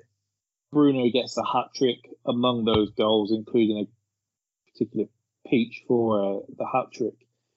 Um, I guess it was the perfect opening day when when you're five one up and you can bring on Jadon Sancho. In, in terms of a comparison, we were two 0 down and brought on Reiss Nelson, who played sixty nine minutes last season. it's just freakish, isn't it? When you consider the players they can add back into this team, they'll they'll tell you that they aren't contenders. They shouldn't have to be uh, in the title picture. But Having this is a squad that's fully capable. Yeah, and having said that, I think that particular handbrake's being lifted a bit. If you look at certainly how the pundits are talking, and I think a fair few of the fans, if you listen to some of the conversations, it's a lot of people saying City and Chelsea look like the obvious favourites, and I've I've noticed, and I don't want to seem like the uh, the paranoid fan here, but uh, I've noticed United seem to be sort of the third team that are getting talked about a little bit more, with Liverpool kind of being the fourth Yeah. option, which I don't. I can see how you would because they they have built a really strong squad. I do think if we can keep our players fit, we we've probably got a little bit more credit in the bank, I would imagine. But Yeah. certainly the conversation seemed to be that it's a two horse race, could be a three horse race with United, and Liverpool are sort of the fourth one, which I'm not sure how it's happened, but here we are. The thing with um, that makes it different with the teams is United very much do look like they kind of ramp it up to 100 miles an hour, like whether they're winning, losing, or particularly in this win, like they didn't kind of hold anything back. The thing that always scares me with Chelsea in particular is it looks like they win games without really having to Yeah, put yeah. too much work in. Didn't go for the gears. Kind of, yeah, that's what uh, differentiates them for me. I guess we'll see more um, as the season goes on. those. It, it, I guess from like a ri- rival fan, I can see like a, an inevitability about Chelsea. But it's almost it's Yeah, always a case yeah. of like if we score, like We all think that with many our own teams, though, don't we? Even when Arsenal are better, I would still go into games thinking negatively. Yeah, from a, from the other team, I've, I've never seen anything like. Um, I think the team with Drogba and Anelka up top was one where I felt you didn't even need to check the score, Mm. and if you did, it was just a case of by how much. With, with Yeah. United, I, there's certainly slip ups in this team. It's just uh, kind of managing Yeah, the- when they happen. Yeah, the that's going to be the interesting thing with that, isn't it? Is they look great against Leeds. If they have a, a game where they're not on it, can they still get the win? You, you'd back Chelsea to get a result even when they're they're not at the races. Whereas Well, they, a team like United, we really don't know that yet. They've got a nice set of fixtures to open up United. Um, I don't think they don't play a team in last year's top six till uh, October. I read. Um, Really, it's not bad. They at least have six or seven games basically until they play any of last year's top six. Um, so they started with Greenwood up top on Saturday afternoon. He gets the opening goal. Nice finish across the keeper, it does look like probably having the summer off has has helped him. Um, Cavani's back in training tomorrow. What do you think when Ole is looking at? I imagine he has a best eleven in mind. Hmm. Do you think it should be Cavani or Greenwood up front on that list? Because the way I look at it is, United are in that tricky spot of they're not being in a kind of below contender position. Like a couple of seasons back, Arsenal were given a pass in some senses. Chelsea were under Frank in that you can get by saying that we're going to get these young players minutes, perhaps at the sacrifice of instant success or whatever. City could even do that now where they can add some younger players into their team because they have the recent success. United are a contender, but they don't have the trophies to lean back on, so they are kind of expected to win now. Yeah. Do you think he has to go with Cavani in that kind of preset team selection? I think we'll reach a stage where he has to. I don't think necessarily at the minute. I think, as you said, they've got not got a bad run of fixtures. They've just played unbelievably well. Greenwood playing well as well. I think you can give him a run for a little bit uh, before, but at some point, Cavani comes in, I think, and probably ends up taking uh, taking the mantle because he's different to what they've got. And as you said, they, they are in win now territory. There's no there's no two ways about it. The no. the progression along Ole has meant that this is kind of the season where I think the chips are on the table. Certainly in terms of how they spent money, I think we're going to talk about obviously Varane, um, Yeah. Sancho as well, only coming on off the bench. It's you know they're, they're pretty much all set to go. I know they would like another midfielder, but that midfielder worked absolutely fine on the weekend. It's I think they're in uh, win now territory, so they got it. I don't know how much of it. Van Gaal. Yeah. Yeah, Um, yeah. No, Jose. Jose. They won the Oh, Europa oh, with. Jose. Oh, yeah, what we talking about? they Um, won those two. I, I don't know how much. Yeah, that treble they referred to. Right, treble. Uh, I don't know how much of a shuffle round Ole's going to do. If he did want to have them all in, if he thinks he could trust Pogba, he could take out either McTominay or Fred and have Pogba alongside them. You got Greenwood in um, then Pogba's position on the wing, Sancho over Dan James, and you've got Cavani up top. You could, in theory, get all those players in one side. Yeah, it's not bad at all. And then you've you could got have Wan Bissaka, Maguire, Varane, Shaw, Pogba, and say McTominay, Sancho, Fernandez, Greenwood, Cavani up top. Yeah, that's that's not bad at all. That, that's That's pretty pretty good. yeah. And they'll still complain they haven't got enough at the end of the window. um, so Jack, who, who would it be in? Who do you think should be in Ole's mind as uh, the starter? I'm, I'm pretty much going to echo TK. I think at the moment, like they've just played brilliantly. Greenwood was a big attribute to that. I think the rotation will come in obviously with the European football, and then it's whoever keeps performing, I guess. Yeah. Cavani can only So- play a certain number of games anyway. They say that, Yeah. so it's, it works out all right for him. Um, so we did have some announcements uh, this weekend in the shape of uh, Varane being brought out onto the pitch at Old Trafford to rev up the fans. We had Joe Willock coming out at uh, St James's Park before the West Ham game. Did you prefer them to your standard kind of social media ones you get these days? Um, I thought it was quite cool in, until Rio got involved, really. Can't express how much better it is. So much better. The Varane signing is obviously a big signing anyway, which helps. But it just looks. I thought a million dollars. I thought it looked like okay, this guy's going to come in and change us. Whereas a stupid video of a guy playing a fucking piano on social media or whatever just smacks. Just it just looks amateur from the jump. Whereas Did you see the Willock one?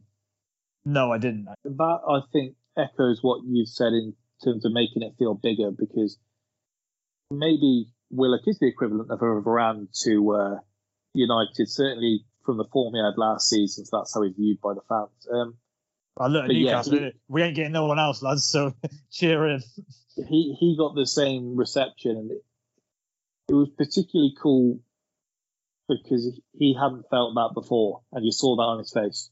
Whereas Yeah. Varane, as as much as he was excited, but it, yeah, it it did make it feel bigger. It must be magic for the player, and it's, it's good for the fans as well. I think. I think as long as you're not doing it, you know, when you sign a I don't know 17 year old from some club in Holland, as long as you're doing it for a big signing, I think it's it's perfect. Well, Barca and Madrid would send their centre backs out to do keepy ups, wouldn't they, for their announcements? what are you doing here? It was when Madrid sent out Thomas Gravesen to the Dogs. No, don't make him go and do that. He's not got that in him. Yeah, it was it was cool, particularly first weekend back. This was your Saturday afternoon kickoff. It was And, just uh, right, wasn't it? And look, as an as an opposition fan, I was looking at it. It kind of dawned on me, oh, for fuck's sake, they signed Varane. Yeah. Oh god. Could be that's worse. They could have signed Ben White. yeah, yeah, they could have. Um, so I, I had a look back at you just referenced the Alexis one in particular. Um, I quite like Lukaku's announcement. If you watch that video, Yeah, it's good. I, I they like it. the Jay Z instrumental over the top I for knew um, you'd like that. public service announcement. Him coming out and seeing Stamford Bridge as what sixteen year old kid, Yeah. then flicking through the years like a little uh, kind of scrapbook. Yeah, that uh, that was a good announcement. I think What it would have- about it would have been a bit more sincere if you hadn't gone to United. Yeah. And that's Which was the what- looser, which was the looser claim of coming home, him or Sancho? How would, e- how could either of them describe his home? The Sancho one is outrageous, though. Literally no affiliation with that club. I know. He's not a Yeah. Londoner, a Londoner that played for a Chelsea fan that played for City. Oh, What about no, when no um, sense. Chelsea announced Rudiger? Can you remember that announcement? That's the worst announcement I've ever seen in my For life. those, What was it? So for those that don't remember, they they did Rudiger, uh, a kid going into the club shop, um, and I think that they ask him, "Do you want Hazard on your shirt?" And he says, "No, I want Rudiger." And then they go out the back, and Rudiger's there in full kit, trying to look cool, just posing Oh, with an God. awkwardly long take. Oh, And, and the thing is, as well, is it looks like it's filmed by like an AS like media. What that's what I was about to compare it to. If you remember the uh, continuity project I did for media studies for the uh, lunch, saying he could have had mine. Uh, the acting is similar It's to that. like you need to watch it if you haven't. Well, some of the other ones I uh, I found when Palace announced Frank de Boer. If you want to go back and have a look at this, they did a Vatican style announcement with the smoke coming from the original Tasty Jerky restaurant near Selhurst Park, which meant nothing to anyone outside of the area. Oh my word. What manager? Um, uh, Yeah, if you remember, uh, a magician announced Cazorla at Villarreal by making her appear in a chamber in the middle of the pitch. that was funny. Um, when uh, Spurs announced Doherty and he was looking through his tweets talking about Arsenal, where they knew the tweets had come up, so just acknowledged them straight That's away. kind. That's good. I like Yeah. that Yeah. was yeah. Should Um, shut out. So one to look back on, uh, which I watched today actually. Um, when Quaresma was announced by Vitória, they had him emerging from the gates of a castle on a white horse, wearing the club's shirt. Excellent. Quaresma's like a Mandela effect. The fact that he played for Chelsea. Yeah, Yeah, the- mental. there's some uh, there's some mental ones when you look back. There was a phase where Liverpool's one for Salah was a popular one at the time, where you would show a phone screen of a load of tweets saying announce such and such, and you zoom out and it's the player looking at it. Um, but Salah looked like he just wasn't interested at all when you watch it back. um, there was one when they announced um, Kolarov for Roma, where they did a fake kidnapping and announced him that way, where he's just not in on the act either, and he's just got a completely blank face. Oh my god. Kolarov of all players as well. Yeah, yeah. There's there's some against rash him. ones. you couldn't do that with you couldn't do that with Kolasinac. You'd have smashed up the actors. I remember. Who was it? I swear it was a Chelsea player for a while where his dad was just getting kidnapped like every other week. John Obi Mikel. Yeah. God's sake. Let's hear it with someone. He played. I played. haven't Like seen our two Sky days- Sports news thing. I'm sure we've had this before. Yeah, he played two days after um, his dad. you were bored of it. well, remember when who was it they announced um, malaria, and then the next headline, like 30 seconds later, was recovered from malaria. Yeah, Yeah. Thank fuck it wasn't Zlatan. You could you imagine the fucking Oh, tweets no. about it? Oh dear lord. Well, do you remember just with how these uh, announcements can be? Um, when United announced, uh, uh, Adidas announced Pogba with Stormzy. yeah, that was good. Remember That? They, they had a new Pogba, track from. Stormzy. They just happened to be filming something with Pogba for Adidas, and it just added up. And so they basically got him to just dance for 20 seconds, mashed it together, and did this announcement out of the blue for the deal. So I guess the thing now is by the time these announcements come, we often know the player is coming and we're just sick and tired of waiting for it. Yeah, th- there is that. Like, it's almost like, you know, just can you just finally announce it, please? Moran's been announced nine times. I, I Yeah, remember, I yeah. remember the days of um, it was 2008 in Sheikh Mansour just taking over City, and Chelsea and City were both in for Robinho, and I was there refreshing BBC Sport on my dial-up computer, like just clicking refresh, certain that we'd signed him, and woke up in the morning and watched Sky Sports News and see him unveiled. It's funny because you used to watch Sky Sports News to get all your transfer roundup and news and stuff like that, didn't you? the actual first port of call. Yeah, I was- time, no, we actually know more than Yeah. Sky News do. I had that on um, before we started today, and it was um, Kaveh with Oh, um, it's uh, Dharmesh, isn't it? That's his name. Yeah, yeah, yeah. Yeah, and uh, Kaveh was making a point, and he was like, "Yeah, I, I actually worked out yesterday that eight of Man City's bench will actually start for Arsenal." And Dharmesh was- he's like, I don't, I don't understand the point you're making. And he's like, what a gap between Arsenal and City. And he's like, you're, say, you're saying that like we don't know this. yeah. I don't understand the point you're Yeah. making. And he's like, how much are those players on the bench worth? And he was like, uh, I think it was about 400 million. Like, "Well, I'm not surprised they start for Arsenal. They start for most teams. And then Carrie keeps going, but you've got to understand this. Oh, I'm just not used to seeing such a gap between them. He's not watched football about? for a few years. Yeah, we've been for that. He's quantum leaped here from 2004. What's going on? City and He, he, he of says, shit. What's going well, on? he says, he says, well, like traditionally that wouldn't happen.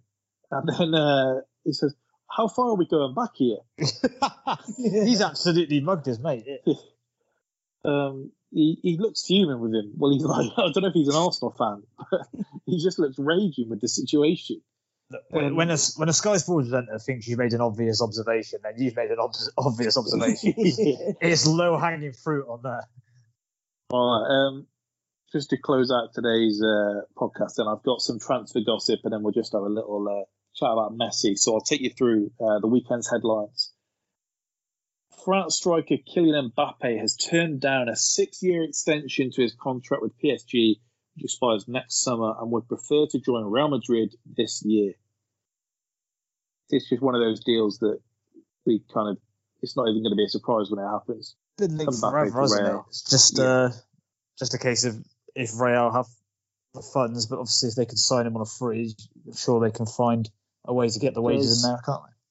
there's an article on um, the Athletic at the moment where they say pretty much from about three years ago, when you hear kind of any conversation regarding transfers internally at Real Madrid, it's like, if we do this, are we still going to be able to afford Mbappe? Yeah, yeah. Basically, everything is just moving towards Mbappe, and it's why they're happy to sell players like uh, Odegaard, who beforehand was whether he would be in the team or not was like a Florentino Perez kind of vanity project because he's been involved since he was 16 and so on. And some of these other players like Reguilón, I'm sure they would have liked to keep as a backup left back, but when you have the money on the table, you take it and so on and so on.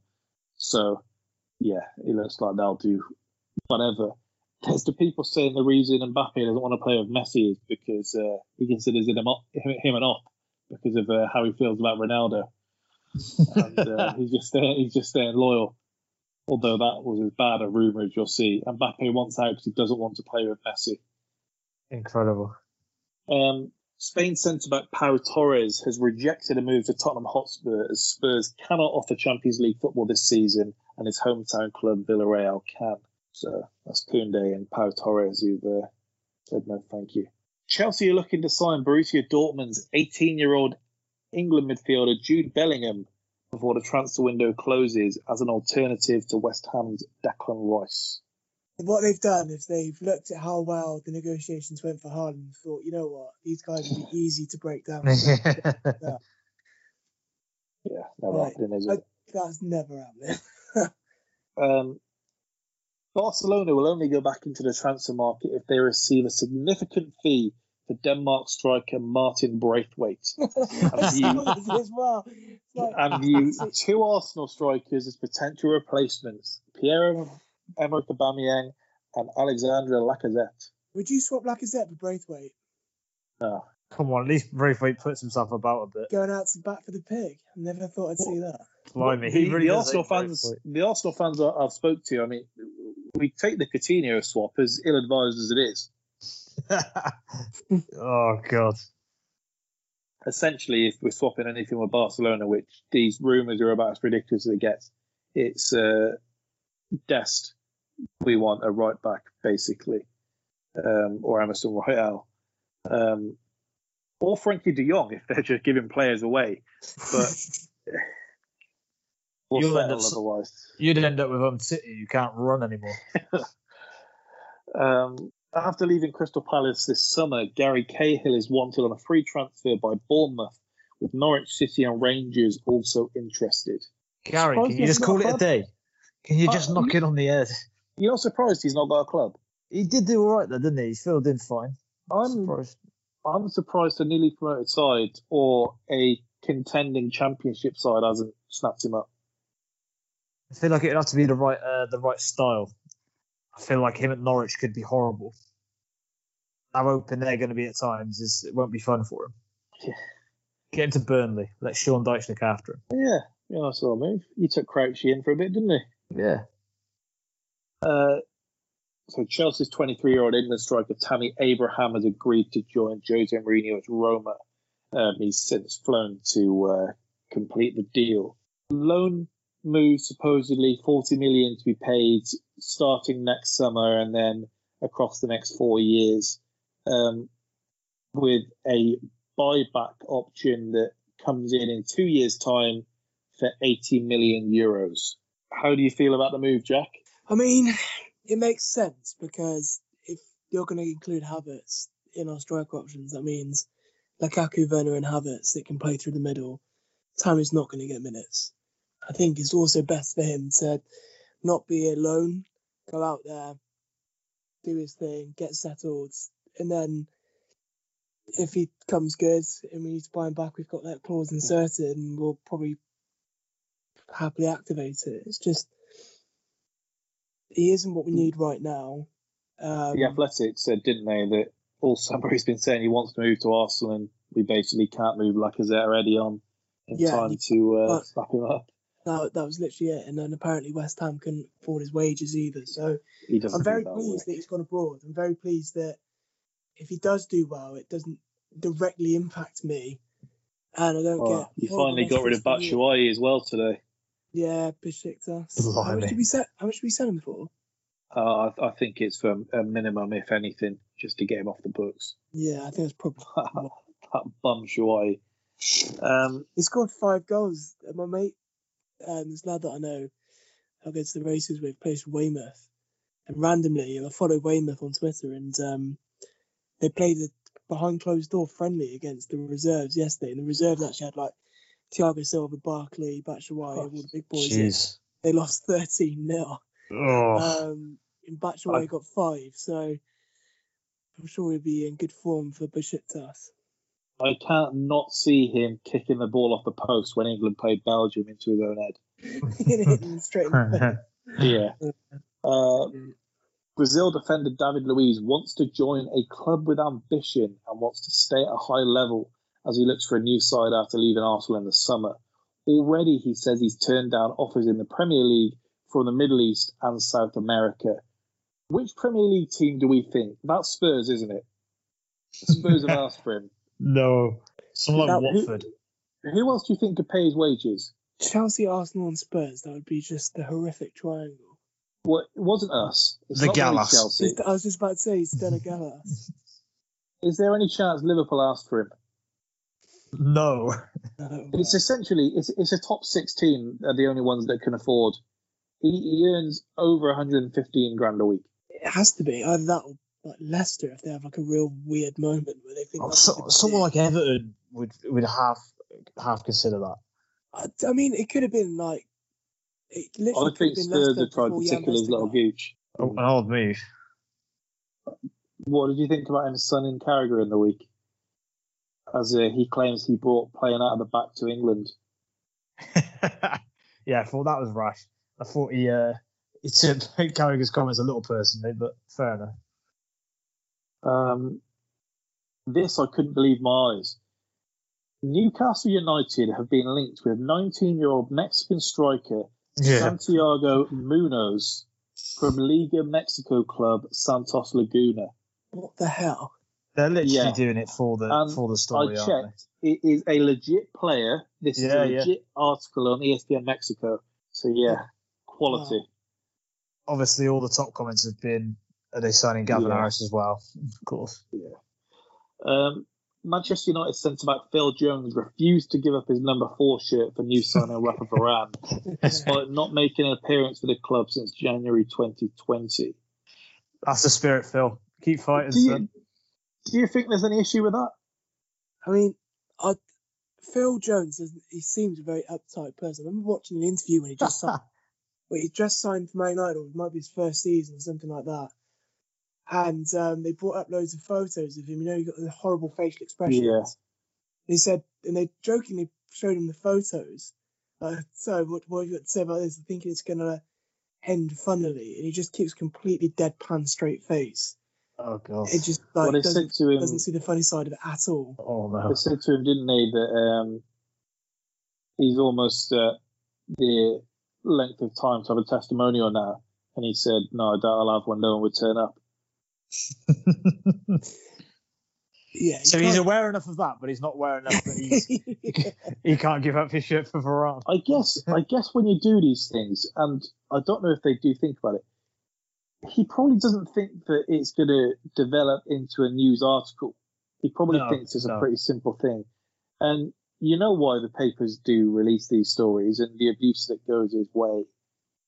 It's probably something as simple as he was just asked, "Do you want to give it up?" And he's "Well, not particularly. No, no, no one. wa- It's it's quite disrespectful of him to ask, even if essentially saying like this guy is our guy, you're not. Yeah, it's Can basically you, can you make him happy? It's like Ross Barkley. Ross Barkley's been clinging on to that number eight shirt at Chelsea with his fingertips for You years. either, He's just you either give it up it. and and say you don't care, or you don't give it up and you, you, you kind of play hardball. But he's gone the way of just saying no. So there we go. Cat doesn't get sons like uh, Martial with Ibra. And Cavani didn't give his shirt up for Sancho either. So uh, there you go. Juventus are set to complete a deal for Sassuolo's 23-year-old Italy midfielder Manuel Locatelli, who Arsenal have been strongly linked with. Um, There's a shocking one. yeah, Xhaka um, apparently signed his new deal today uh, till 2024 with the option of an extra year on there. Um, other reports are trying to claim we just activated another year, but the, the major reports seem to say new deal. So when Arsenal said we've got a number of options in every position, seemingly it was Locatelli or Xhaka new deal. There was there was no in between. Oh Um, god. There we go. What a Um, hor- horrible climb down that is. Not only Yeah, yeah. Telly, The amount of messages I had today saying, uh, "How do you feel about this move, then, mate?" Well, yeah, over the moon, as you can imagine. Uh, Leeds United could make a renewed effort to sign 24-year-old English forward Ryan Kent from Rangers after the Scottish club's Champions League campaign came to an end. Be interesting. I imagine Jack Harrison's probably going to be the one in the mud because it's not going to be Raphinha. Respect that man. Well, if they're going to drop one of them, it's, it's not going to be Raphinha, is it? You'd think not. I don't I don't think Jack Harrison's very good either. The only time I've seen him look good was that Wow. Oh, first game they had in the Prem against Liverpool. There's a lot of that Leeds team I don't think is very good, but they somehow do put points on the board. So Someone's going to be right. I- I'm, I'm, I'm certainly right about Luke Ayling. I'll tell you that for free. that is a bomb if I ever seen one. Your hatred You for Luke Ayling you is can, great. You can you can bring his goal up. I mean, I scored a peach against Abbey Rovers in uh, 2007. Um, didn't make me a great player. There we go. Finally, then, uh, won't spend long on this, just uh, five minutes. So, Lionel Messi has been confirmed to PSG. Does anyone have any ill feeling towards uh, the move? No, kind of the likely destination, wasn't it? the only one, wasn't it, really? Yeah. Yeah, they, they, they should have lowballed him. He had no other options. yeah. That is that is true. What? Yeah, but the, the low ball is still like, oh, we're only going to give you half a mil a week or whatever it is. Yeah, Outrageous. He's on about he's on about nine hundred, isn't he? So. Oh, Watching um, the Barca game last night, they're supposedly every game this season are on the tenth minute going to have a uh, commemorative applause for Messi. every game. Well, Jesus. um, they tried it at the start of the second half, and some fans kind of booed the ones doing it. Oh, no. And Piqué came out and said, "Look, it's possible to have fun without Messi." Um, so he was the one that had to take the pay cut in the end to register the other players. Yeah, he's the one who actually did the uh, the heroic thing. he said it's what a captain should do, and supposedly internally put his name forward, saying he wants to be the next president of Barcelona. Makes sense. So he's kind It- of uh, getting, getting his name in the good graces. It's obviously sad that Messi's gone because, you know, there was some sort of, I don't know, maybe romantic notion that he's Yeah. just going to stay there forever, whatever. And going to PSG is a bit. Well, I don't have a problem with him going in, but this weird sort of thing that we've got online now of like praising how good their transfer window's been, and it has been obviously unbelievable for the you know these getting these players on free sign. It's great opportunism, but we know exactly how it's transpired. It's that Yeah. they're the only ones who can cough up the horrendous wages for them, and have already Um, been investigated for financial fair play, and they're just basically bending the rules as they like. They, they actually was- said at the start when they took over that is it Qatari or Yeah, yeah. it is Qatari royal family, isn't it?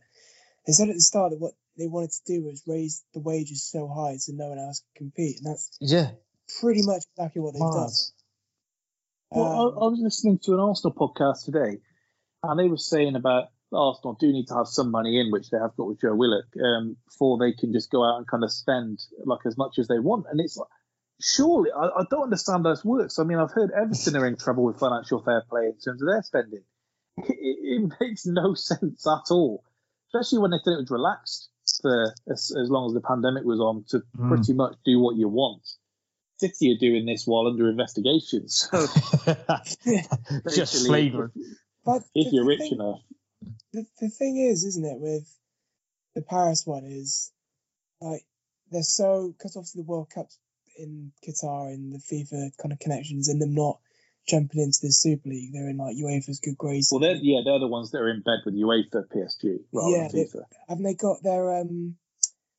They've got like a relative or someone that sits on the UEFA So- board as well. They say they have an advisor that they check every deal with to ensure they can't be busted for FFP before they put it through.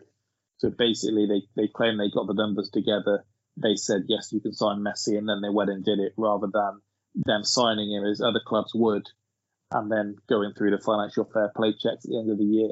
So I don't know, it just a bit of stinks. a I just don't know way how- around it. I don't know how you can have Mbappe, um, Neymar, and Messi, just those three players. Well, they're each on upwards of 900 grand a week. I mean, that's just mental. And then you look at the likes of, say, Verratti's on what, three, four hundred. You look at the other players, you look at Donnarumma. Don- Donnarumma He's- won't be cheap, no. No, 'cause he's a Raiola client as well. Mm. Even Ramos at this stage is probably picking up a few quid. Wijnaldum, they doubled what Barca were offering. Well, they reckon, yeah, they reckon they give him about three hundred grand a week. So Like you look at you look at this and you think the Premier League, where every team gets pretty much hundred million at the start of the season just from TV rights alone, like the league earn like no one's paying for those rights. Well, they say this is No. this has bailed them out. Messi coming in has bailed them out. I, I imagine it probably has. I guess why they let it get away with it because they didn't, they couldn't sell. I remember hearing something about it, um, where they couldn't sell their rights to the league. Um, so then I think Dazen, Dazen or Dazen or however you Yeah, say it, Amazon went and bought the rights that no one wanted. Um, Mm. and then they dropped the price for the other rights, for the terrestrial rights. And now they someone's gone and snapped up because Messi's turned up. So they paid over the odds for the games that no one wanted, and then the other team have got an absolute. The other broadcast got an absolute steal. So I, I, I look at. I mean, I wouldn't mind talking a bit about Barca's financial state. Obviously, it came out today that they're in. We will go in. We'll do. We can do something on that next week because Yeah, okay. Because it's just The, interesting. um, it's like the structure of way that. I can do the research there as well to make sure. Yeah, let's let's do that. But the commentary yesterday said um, they were talking about uh, Braithwaite, and they said, uh, and he's also great for the side because he's on such a modest wage. He's on 120 grand a week. Like, we're How's he talking getting about, by? We're talking about, yeah, I know, but I mean, we're talking about Son's new deal, 192 grand, and we're saying about whether he's like the guy of one of the big six teams in England and the biggest league in the world. And even think the, our top earners, they're, they're saying that, like, what, De Bruyne's highest paid and he's on under 500 grand a week. I say that like it's not much, but in comparison, and that's the highest paid in Bad league. news for us though, because it'll only be dragged up. People will only try and follow that. Well, they, But I, I, they say Pogba's gonna is asking for 600k a week. Oh, Jesus! No wonder we had a fly game. And they'll get it, no doubt. Um, so The there thing we is, go. though, like PSG have had this model. I know they're getting Messi. I know he's one of the best players to ever play this game. But it's not like they've had bums beforehand and they still come up short because Yeah. they even lost their own fucking league last season to who was it? Was it Lille they lost? Lille, yeah. Lille, yeah. Jose Um, Fonte in defence. I, I said it's going to be a hell of an achievement for Poch if he can find a way not to win this league. yeah, no. well, well, they want to replace Mbappe next season with Ronaldo just to say they had the Messi and Ronaldo playing yeah, together. yeah. But- I saw, I saw even an article saying it's basically done. I feel that's just one of those things where you just say that that's done. But having said that, they're going to, again, they're going to be the only ones who can afford him. No one else Yeah. is going to pick up his wage, are they? they're literally just playing FIFA, aren't they? What are they going to do in like three years when they lose all their pace because they're now 38? And then they're Well, they've also got a great youth system as well. You look at some of the players around the world that are coming through. Um, at Bordeaux at the moment, you've got um, that uh, Yassine Adli, who actually uh, another one. You know, Emery wanted to sign at Arsenal, um, who's now about to go to Milan for big money, where essentially there was no pathway for them to come through. Uh, Xavi Simons is another one, um, where they are creating these, these good players. Just there's no pathway for them, so Yeah, they're yeah, able yeah. to make money by selling these players. So they're not doing too badly. I do find it funny though, 'cause PSG are going to do this, and Real Madrid and Barcelona are going to bankrupt themselves trying to keep up. Yeah, I, I can't wait to watch PSG in the Champions League and on TV just because it is it's the closest we'll get to like a Harlem Globetrotters team. I mean, they weren't a, a real competitive team. This is actually we're seeing these players on the pitch together. if if you are going to do what they're doing, you may as well go all in. I do agree. Yeah. Uh, like we may as well watch an all-star team if they're going to go for it. Well, they said essentially once the opportunity was presented to us, how could we not sign Messi? It's like, fair, fair enough. That's Yeah, like- yeah, yeah. Oh yeah, I mean, if you've got the if you've got the clout, you've got to do it, haven't you? Yeah. So if someone says to you like, "You can afford to do this," do you sign Messi? You'd- You'd say Hmm. yes. Yeah, so there we go. Um, that probably does us for this week. Hopefully, uh, didn't bore everyone too much. Spoke for Arsenal a bit longer than intended, but got for everything. We'll uh, see what the headlines draw up this week. Jack may want to talk about Arsenal more next week if uh, things go the way he hopes. Um, see how we go. We'll get into Barca next week and uh, well anything else that occurs. So thanks for listening. Tune in to Movie Madness on Friday. Football and Pod back next Monday. Adios.